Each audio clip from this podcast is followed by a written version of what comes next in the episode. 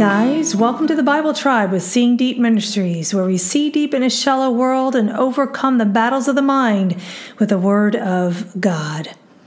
We like to fit in, to feel like we belong. But God has not called us to be like the world, He has called us to be a light to it. The Bible reading today is from the book of Genesis, chapters 25 through 28, and the verse of the day is Genesis 26, verse 3. Live here as a foreigner in this land, and I will be with you and bless you.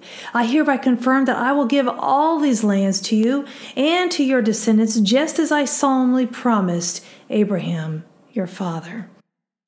In context, the mantle of leadership had passed from Abraham to Isaac, and Isaac is being asked to live out God's covenant as Abraham had.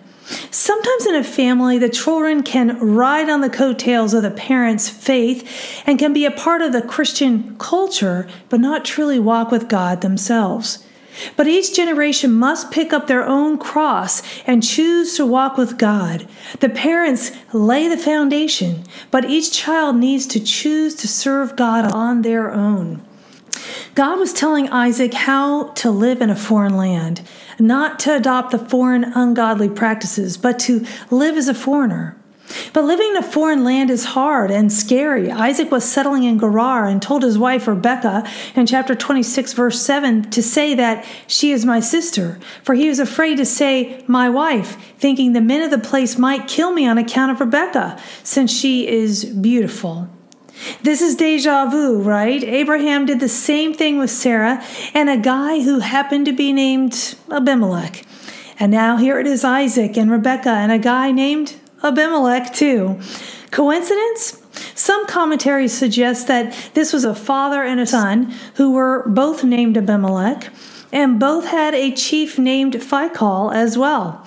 Whether it was the same Abimelech or two doesn't really matter, but it is interesting to know that we can pass down more than family traits to our children.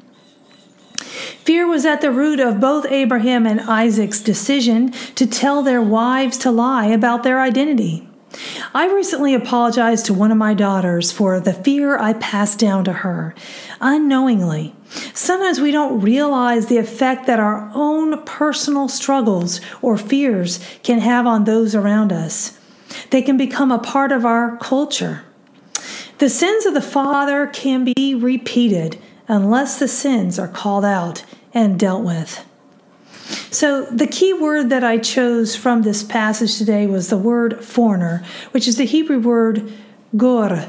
It means stranger and to shrink, fear, as in strange place. What if we lived as strangers here on this earth? Perhaps we would not grow so comfortable with the culture, but would seek to affect the culture more than it affects us.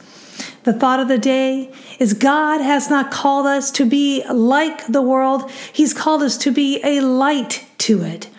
And the application pay attention to how you live in this world. We are not called to be of the world, but in it to help others to know Jesus.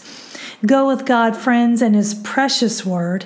Tune in tomorrow as we head back into the book of Joshua.